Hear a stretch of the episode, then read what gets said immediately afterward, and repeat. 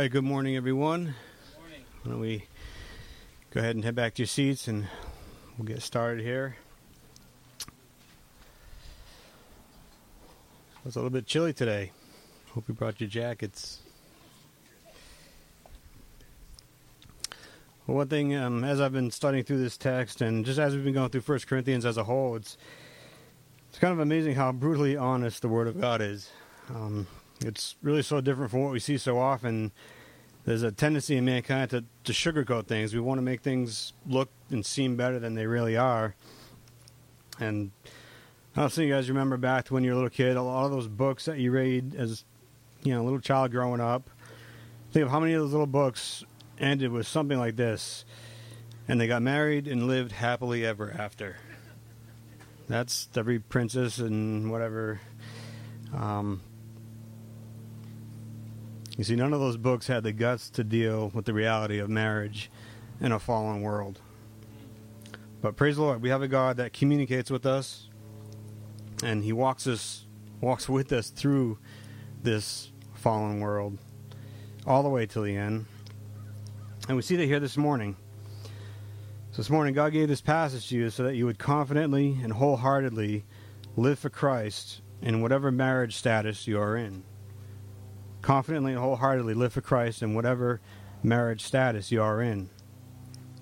So there are three categories or, marriage statuses you could say that are addressed in our text. And if you remember the, the context of First Corinthians, um, it was a very interesting time, very devious place. It was uh, not a not a good family, wholesome place to grow up. Um, we, we went over a lot of this in, in past weeks.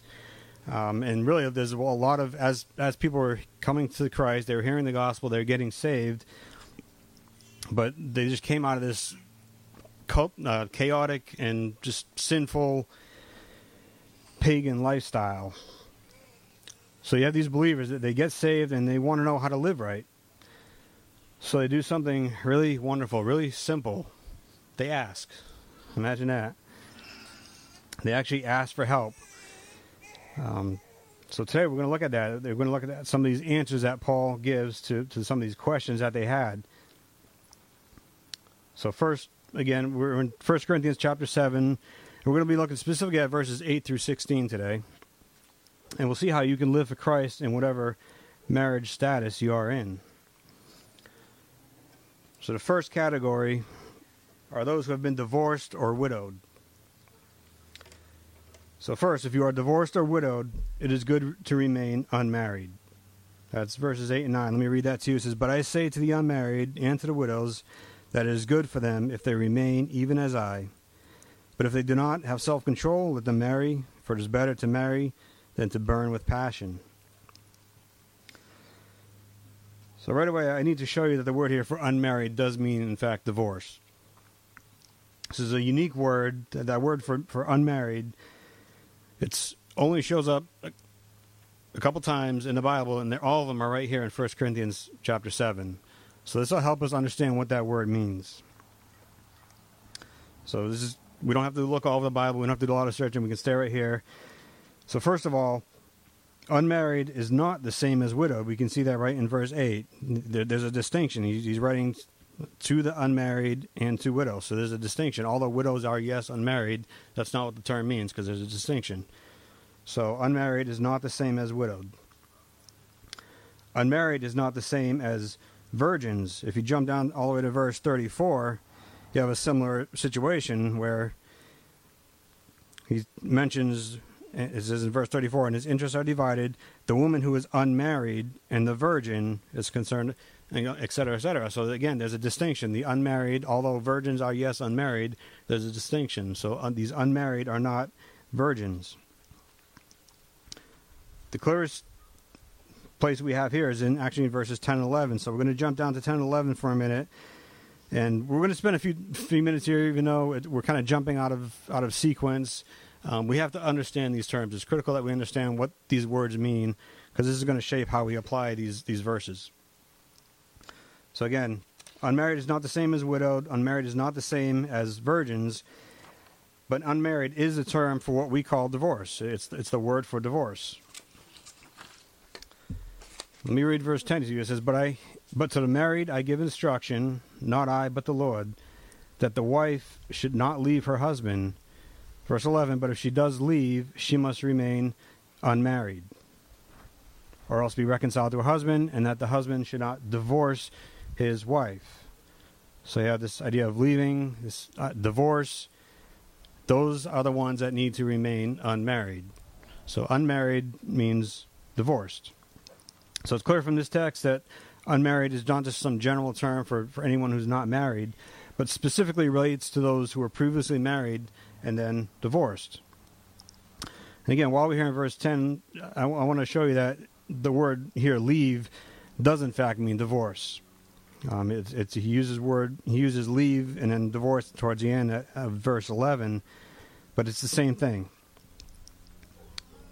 And not only is it the same thing here, it's, it's actually throughout the whole scripture. If you turn to Matthew 19, and I'm going to tell you now, if you have a bookmark or something you want, I'm going to stick it in Matthew 19 because we're going to bounce back and forth a little bit. But in Matthew 19, in verse 3, the Pharisees are asking Jesus a question about divorce. And Jesus answers that question about divorce. And in verse 6, he quotes Genesis. So he goes back to the very beginning, and then he says, What therefore God has joined together, let no man separate. So divorce is the act of separating a married couple. So this word separate is the exact same word translated in 1 Corinthians as leave. They just decided to translate it leave. We understand that it means pretty much the same thing. But we need to know that that word leave is really the word separate, which is the word for divorce. That was the word that they used not only in Jesus' time, you know, slightly before Paul, but all the way back to, to Genesis. That was what divorce meant to separate. And it's also important to understand that the word separate has nothing to do to do with the way we we use it a lot in uh, modern day times. A lot of times nowadays, you'll hear you know married couples they're having a rough patch, so they separate for a little while. Um, that's not at all what this word here means. To separate means to divorce. When, it, when we're using it biblically in this context, um, this modern idea of, of separating you know, a man and a husband cooling off for a while or trying to find themselves or whatever it may be, that's that's not biblical. That's not good at all. And actually, what we read last week, verses three to five, or went through last week, talks about that specifically. It's not good for a man and wife to separate. Um, you're to stay together and work it out.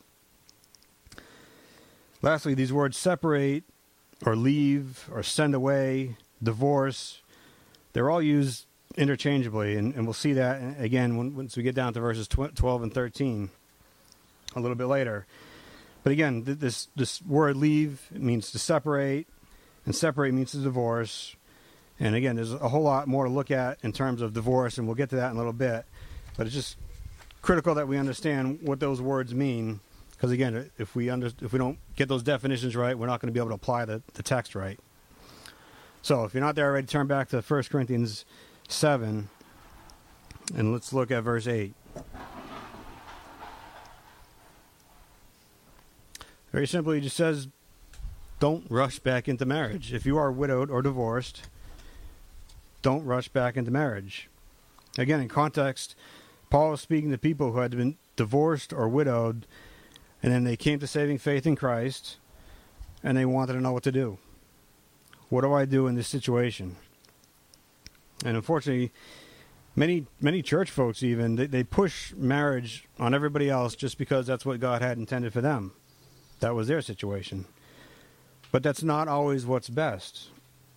In verse 7, God gives certain individuals to celibacy. Again, we spent a lot of time on that last week. So it is actually it is good for unmarried and widowed fo- folks to remain that way.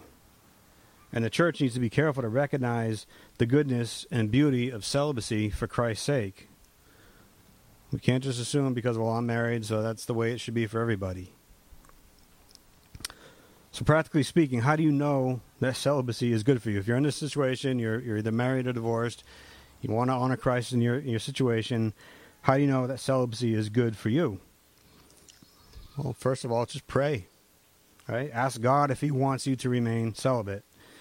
And for some of you, you may not be just you that you have to consider. It's maybe you're you're you have children. There's children in the picture. How does that affect your situation? Well, here's some basic realities to think and pray through. This is what you got to deal with. First, for those that were divorced or widowed without children, here, here's how to think about it. You have a larger capacity to serve Christ and His church. Paul addresses that very specifically towards the end of the chapter.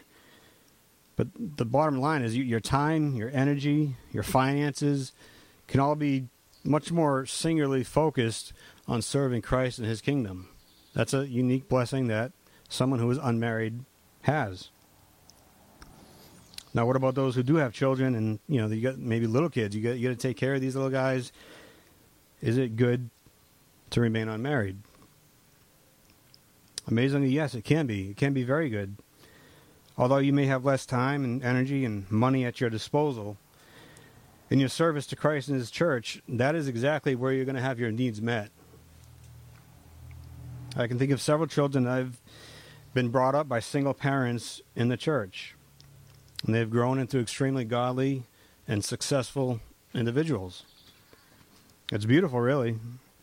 But the bottom line here is in any circumstance, in either of these situations, you can fully trust God to give you the grace to either remain celibate, be completely dedicated to His kingdom, or to go ahead and get married. And He's going to talk about that next. What if it is, for those who had, it would be better to marry again? So that's verse 9. It says, But if they do not have self control, let them marry. For it is better to marry than to burn with passion.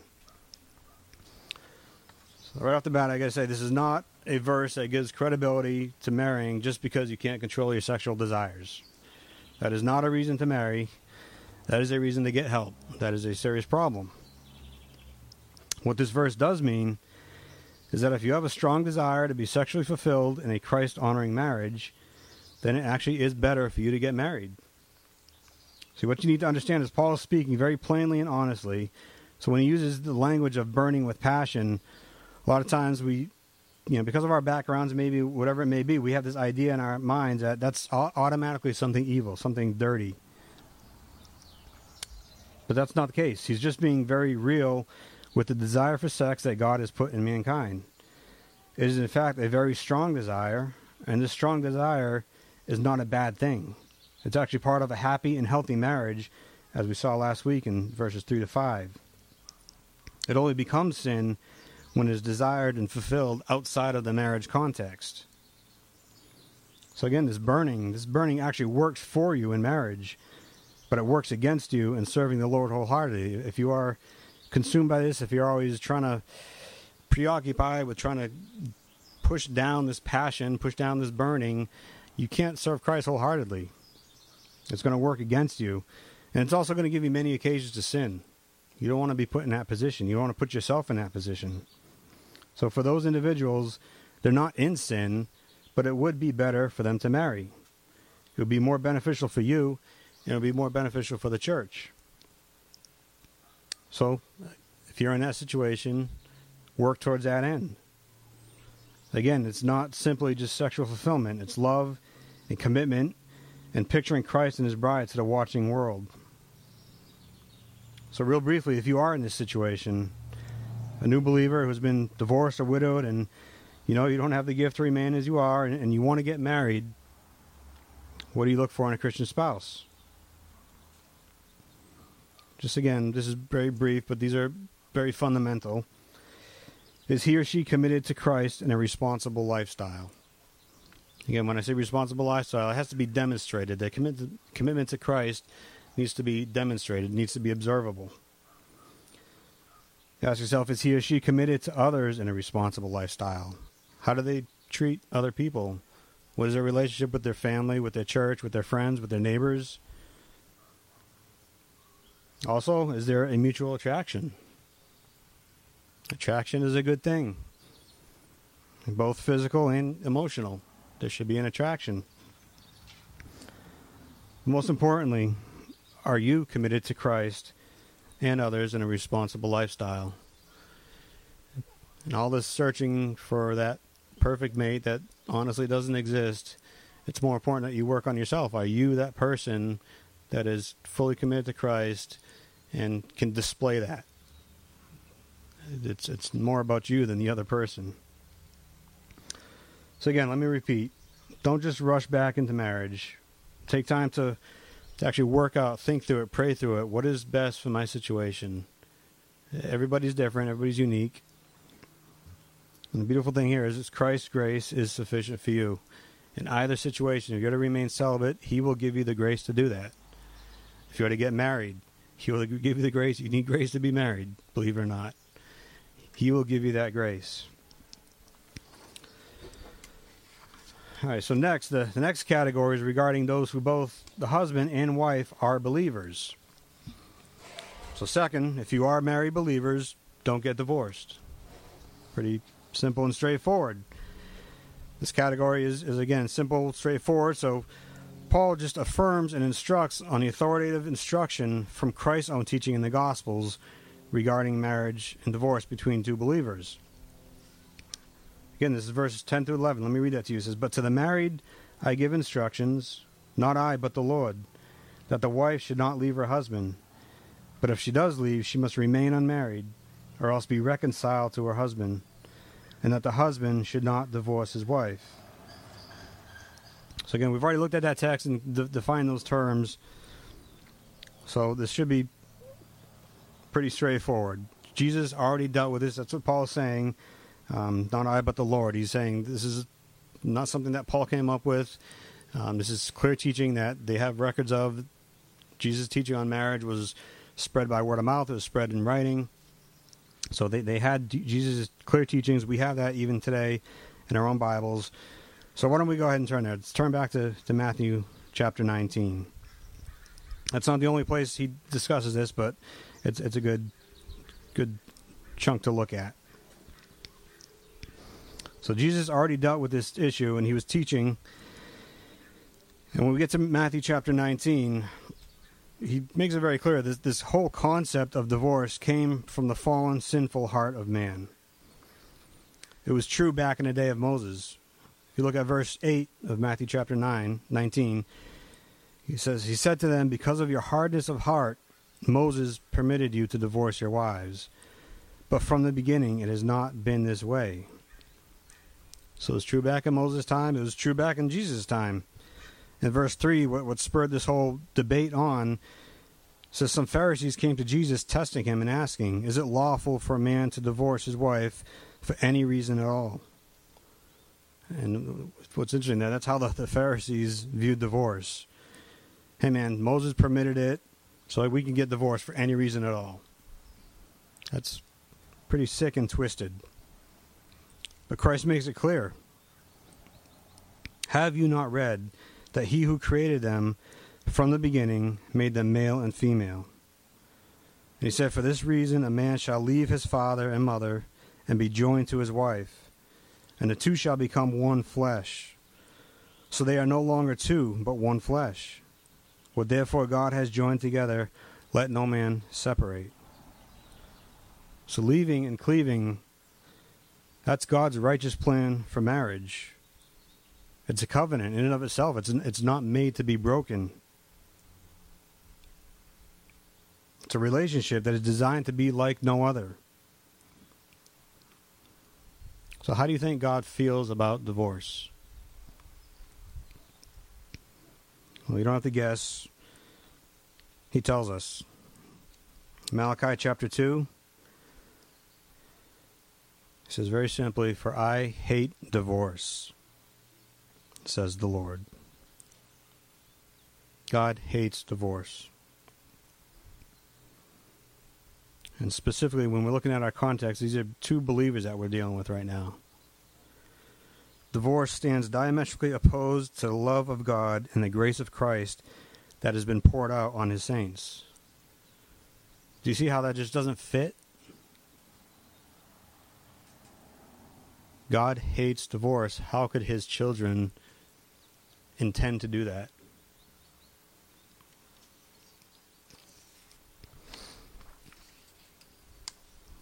So we see that divorce was never the original intent.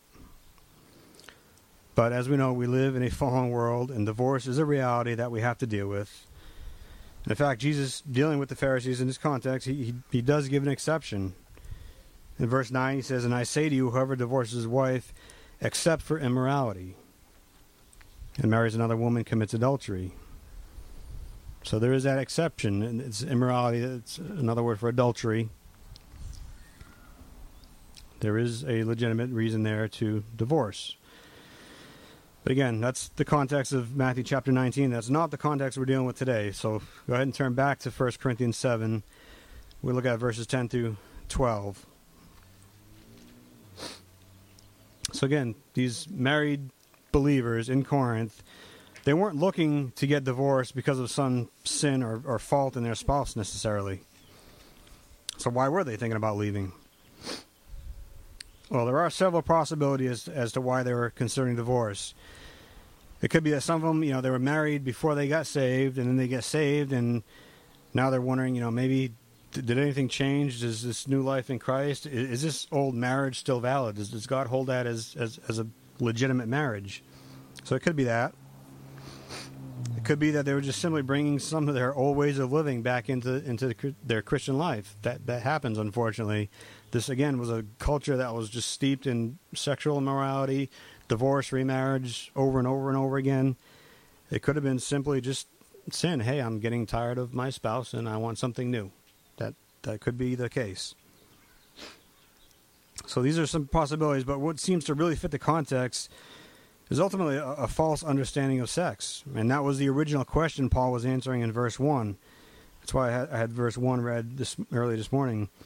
Um, Paul's actually answering their question. They, they think, is it good for a man to not touch a wife than to not have sex with, with a woman?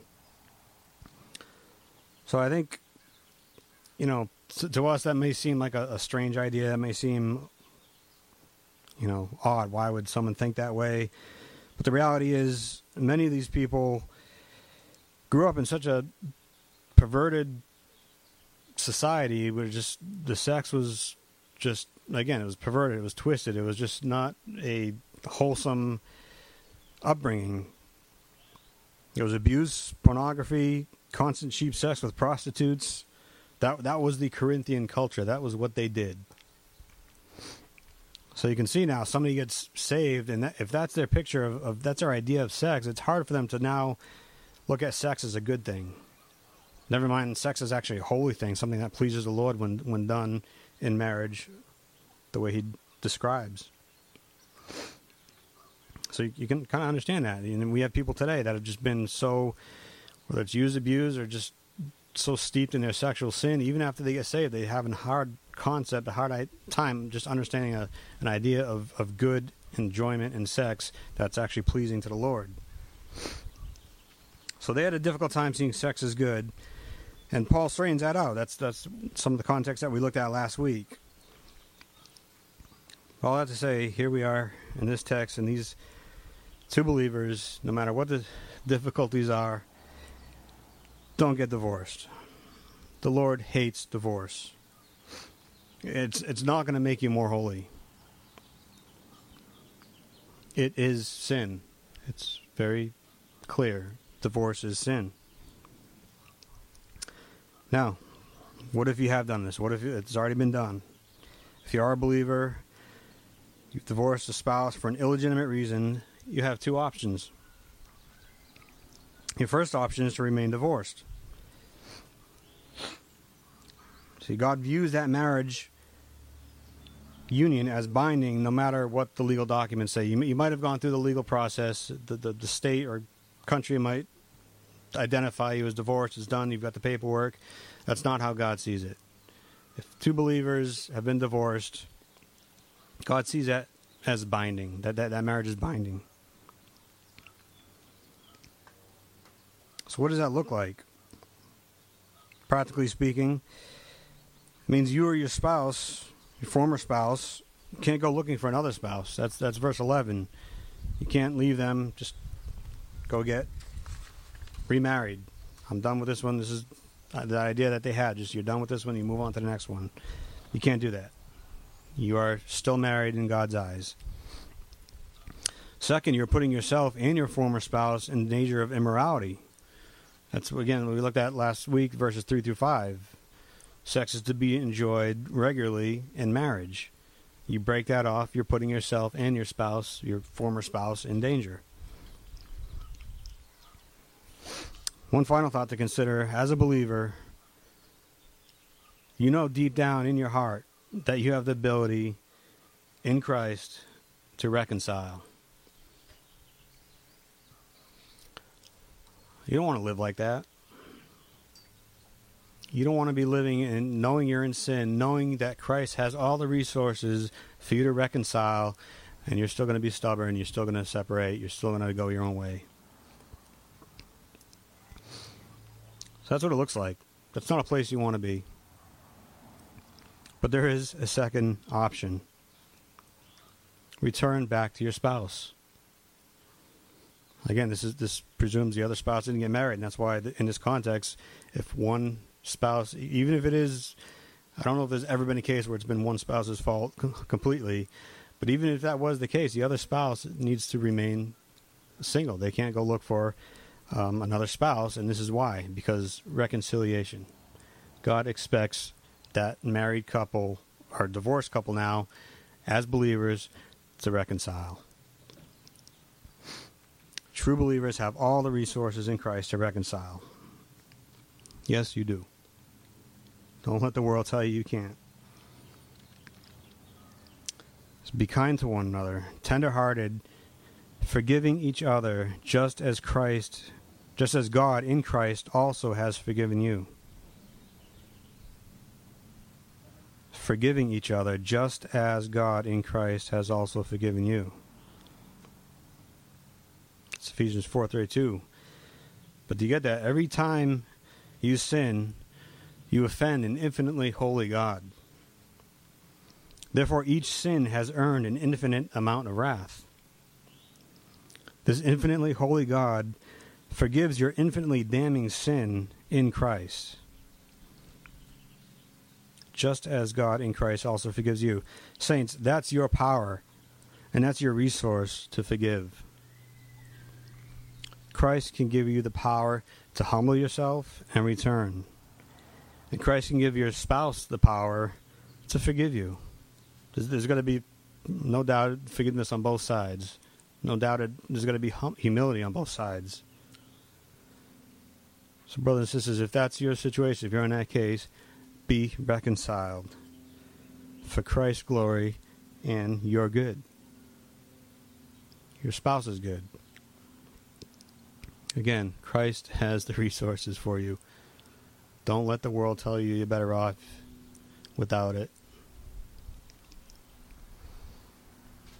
So, for those of you that maybe you're here this morning and you don't know Christ, you need to know that there is a way to be forgiven of your sins. You see, that same infinitely holy God created you to be infinitely good, infinitely right, and by His standards, not yours. But instead, we all, one way or another, we, we do what we think. We, we do what we think is going to benefit us the most. We do what we think is going to make us feel the best. And basically, we're worshiping ourselves rather than God. So you haven't honored God the way you should, and, and none of us have. We all fall short. We all sin. But it's only right and just that you receive the due penalty of your sin. And that is separation from God forever in hell. But God sent His Son, Christ Jesus, into the world to live the life that you couldn't live, a life perfectly pleasing to the Father. And then this Jesus was falsely accused and put to death for sins he didn't commit. And all this was done so that those who put their faith in Christ as their only hope, as their only Savior, would in fact be saved. See, through faith in Christ, your sins, all of them, every single one of them, is placed on Christ. And they're done away with forever. That's what the cross is. Christ did away with all sin, all your sin forever. It's dead, it's buried, it's gone. But only that, at the same time, Christ's righteous life is credited to your account. So your sin is placed on his shoulders. He bears the wrath of God. He takes it up. Every single last drop is covered in his through his death. And then his righteous life is now applied to you through faith. And so when God looks at you, he sees the perfect righteousness of his son, Jesus. You're completely forgiven. You're completely justified. There is no more documents stating that you're a sinner. They're all white clean. There is forgiveness in Christ. So please now, listen. I mean, now is the time. There is more grace for you than you know. There's more grace than you can even imagine. Maybe you have messed up. Maybe you've done everything wrong. There is grace and forgiveness to all who call upon the name of the Lord. And so, for those that you have received that grace, you know, you should be the first one to extend that grace. It's your new nature. So, again, back in this, this situation, two believers have what it takes to reconcile no matter how ugly the, the marriage was, no matter how ugly the divorce was, you need to reconcile because Christ will give you the grace to do it. He will give your spouse the grace to do it. This is what you must do. You must be reconciled. You can't live that life knowing that you're in sin, knowing that you have everything you need to reconcile, and you're just not going to do it. Christ's grace is sufficient for you. So, lastly, our third and final category. If you are a believer married to an unbeliever, seek peace. Let me read verses 12 through 16. It says, But to the rest I say, not the Lord, that if any brother has a wife who is an unbeliever, and she consents to live with him, he must not divorce her. And a woman who has an unbelieving husband, and he consents to live with her, she must not send her husband away. For the unbelieving husband is sanctified through his wife, and the unbelieving wife is sanctified through her believing husband. For otherwise your children are unclean, but now they are holy. Yet if the unbelieving one leaves, let him leave. The brother or sister is not under bondage in such cases but God has called us to peace. For how do you know, O wife, whether you will save your husband, or how do you know, O husband, whether you will save your wife? So again, Paul begins this portion by, by making a distinction. It's an important distinction. So here's instructing on a category of marriage that Jesus didn't specifically teach on during his earthly ministry. Unlike the last verses, we could look at Matthew 19. We could look at other texts. Christ clearly dealt with that, but here it's it's different. He's talking about someone who's a believer, and, and you know, most likely, they, and in reality, it was probably they were maybe believe, uh, married before, and then through a time, one of them came to faith in Christ, and so now they're they're at odds. They don't know what to do again. They're in this situation where I'm a believer, my my spouse is not. How do I do? How do I do this? But let me back up and just uh, just I want this to be clear. When when Paul says back in the beginning, to the rest I say not the Lord, it, it is very critical that we understand this is the word of God, okay? So it was revealed to Paul from Christ and then Paul carries that to us today. And that this word has Christ's full authority. We, we can't separate it and say, well, this is maybe just Paul's opinion or Paul's ideas. Um, everything that Paul heard, just because Christ didn't specifically teach on this, that's why he's saying, I say it, because Christ literally told Paul, and Paul is now telling the Corinthians and us today. And if you go to 1 Corinthians chapter 14, you have to turn there, but 1 Corinthians 14, verse 37 he says it very clearly If anyone thinks he is a prophet or spiritual, let him recognize that the things which I write to you are the Lord's commandment. Okay, so this is the Lord's commandment given through Paul, full authority of Christ, full authority of the, the Apostle Paul, and it's fully authoritative on you. It's binding on, on me and you. Okay, so there's there's no question whether or not this is some little side note that Paul's throwing out. This is the very word of God it's the Lord's commandment. So here he answers the question: What do you do if you get saved, but you know your spouse doesn't? And that that happens quite a bit. That, that's that's that's difficult. That, that's a hard situation to be in. So what do you do? Well, first you got to recognize that marriage, that your marriage, is valid in God's eyes. The text says that if the unbelieving spouse is committed to the relationship, then don't divorce or send them away. See, the, the word there is divorce. It's the, the, the term, again, whether you say send away or leave, it's the, the, the term for divorce. And so if God didn't recognize that marriage, he wouldn't say, don't get divorced. Right? So God recognizes that marriage. It's, it's a valid marriage in God's eyes. But also to say another way, maybe say it negatively, divorce is prohibited just on the basis that your spouse is an unbeliever. Okay, so having an unbelieving spouse does not give you the authority to now I can divorce. Now, I do need to say here if there is physical abuse in the house, you need to leave the household. You need help, and you can come talk to the elders. Um, you, know, depending on the, the severity of the situation, um, may need to get authorities involved. If there's physical abuse, you need to get out of the house. Is, that's not what we're talking about here. Um, the elders now we, we still work towards reconciliation, but we understand there's going to be a lot of work. It's going to be hard, and we're not going to. We don't want you to go back into that household if, if it's unsafe. If you're if there's any kind of physical abuse, you, you need to get out and stay out, and and we will work with you through that whole situation. It's it's very difficult, and it's going to take time.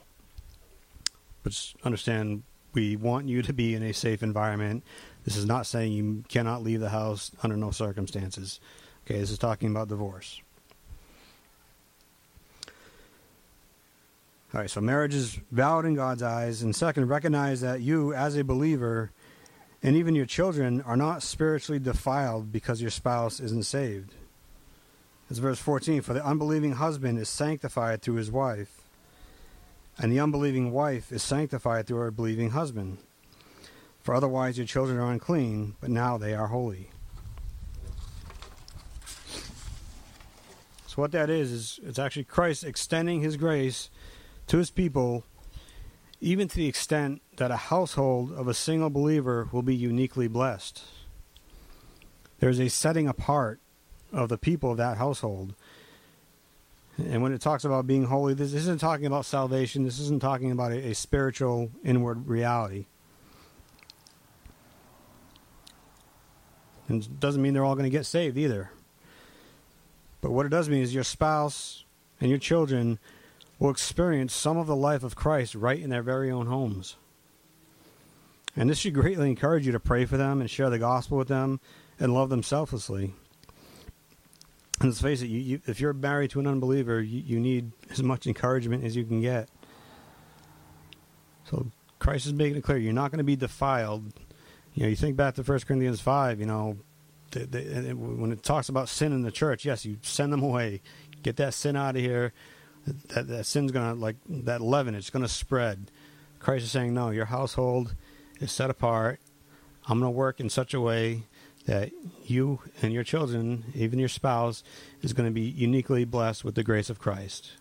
That doesn't mean salvation necessarily. That doesn't mean everything's going to be just a bed of roses.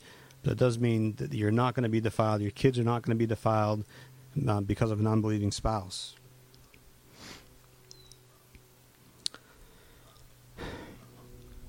We know this text, you know, coming from a previous going into marriage. We're in Second Corinthians 6, 14, 15. It says, Do not be bound together with unbelievers. For what partnership has righteousness and lawlessness? Or what fellowship has light with darkness? Or what harmony has Christ with Belial? Or what has a believer in common with an unbeliever. So we know we're not looking to go into a relationship with an unbeliever, but people you will you will find people that find themselves in these situations, and, and maybe that's someone here today. They they got saved after they're already married, or maybe in fact they did do something very foolish and married an unbeliever. Now what do we do? How do how do we how do we how do I honor Christ in this situation that I'm in?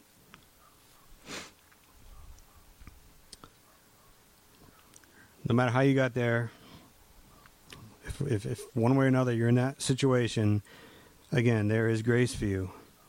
And that grace will bless your whole unbelieving household. There can be peace even in the midst of an unbelieving household. You're going to have to work for it, but you can experience it. So if that unbelieving spouse wants to stay,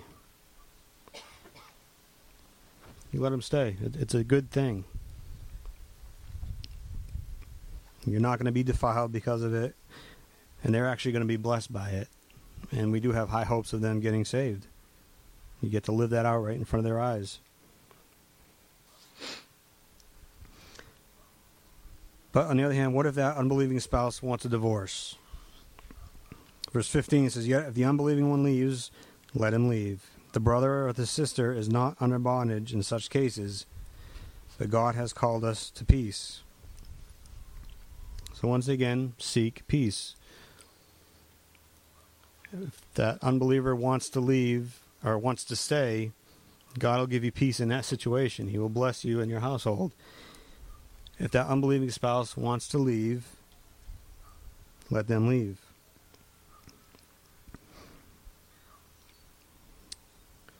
But you have to understand this situation. You know, you might be married, you come to Christ, you want so desperately for your spouse to get saved. Undoubtedly, that would be your heart.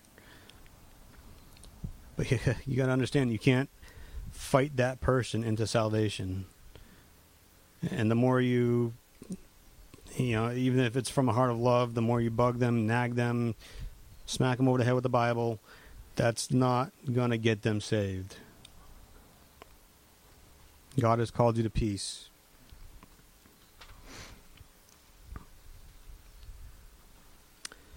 What's interesting here is this is the second, and it's a distinct exception for divorce. The first is adultery, as we saw in Matthew. And now, here in the context, again, this is a different context of an unbelieving spouse abandoning their believing spouse. So, Paul, under the full authority of Christ, says if all else fails and they still want a divorce, let them leave. He says you are free from that marriage union.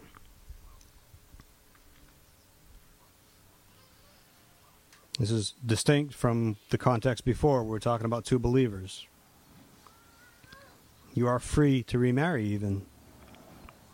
Since the unbelieving spouse has broken the bonds of marriage, you are free from those bonds as well. So you're free and you can have peace. You know, maybe it was ugly. Maybe the peace is just as simple as, you know, now they're gone, the fighting is gone. maybe it wasn't that bad. They just wanted to leave, and and you're heartbroken that you know you're not going to have that more opportunities to witness to them. You're not going to uh, have those opportunities to see them come to Christ. But there's still peace because you can trust God. He can go after that unbelieving spouse. You don't know. It's not up to you to, to, to get them saved. You don't know what's going to turn out, how they're going to turn out. But you do know that God is going to give you peace. Whether they stay, whether they leave. You can be at rest and trust God to deal with your ex.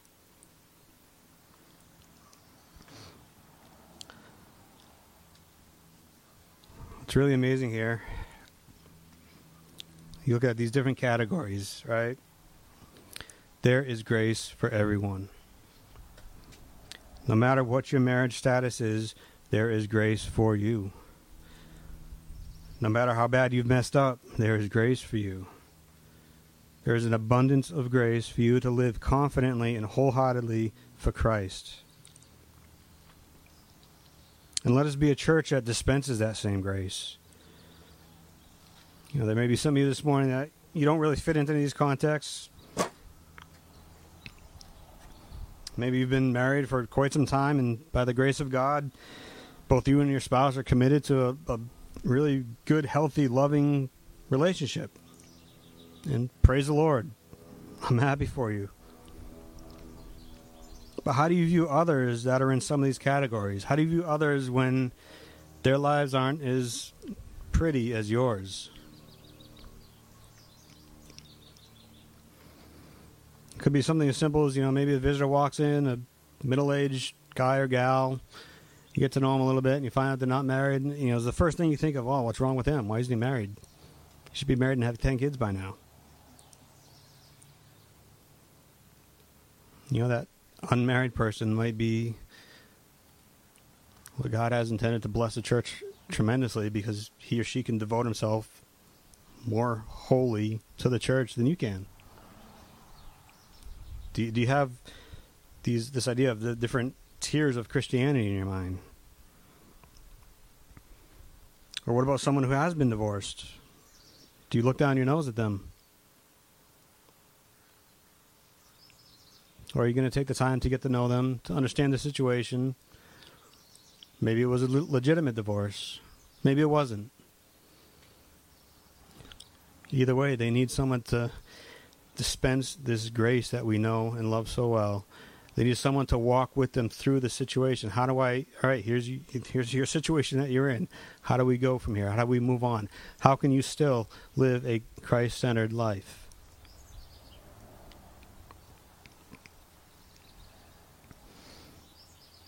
So whether it's divorced person or just someone that's different from you, they we, we can't start looking at other people and having these first tier of Christians that they're perfectly married, all their kids are well behaved, everything looks good.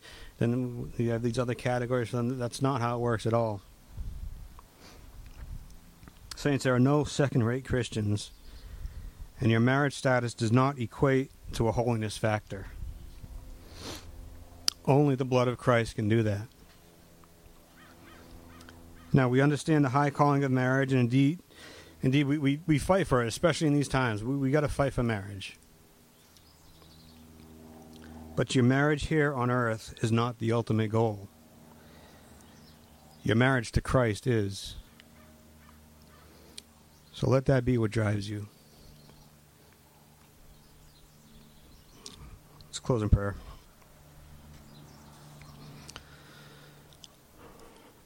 Father, we thank you for your word we understand in this world it gets messy. Sin has made a mess, and we, we live in this mess.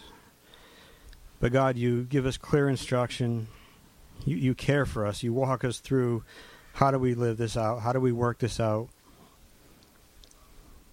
God, your grace is sufficient. It is sufficient to save, it is sufficient to sanctify. God, would your grace be dispensed in and through this church? Would we be a church that loves and accepts everybody? We're not accepting their lifestyles. We're not accepting the sin that they've done. We actually want to help them walk through it, work it out, and be reconciled. We want to help them maybe come to Christ if they don't know Christ. God, would you use us? Would you use this church? Would you use your word? Would you not let us come up with different ideas of how we think marriage should work. We don't have that authority. You, you have all that authority in your word, and you've told us how to live this out. God, use this for your glory, Lord. Let your people experience your grace full and free. We thank you. In Jesus' name. Amen.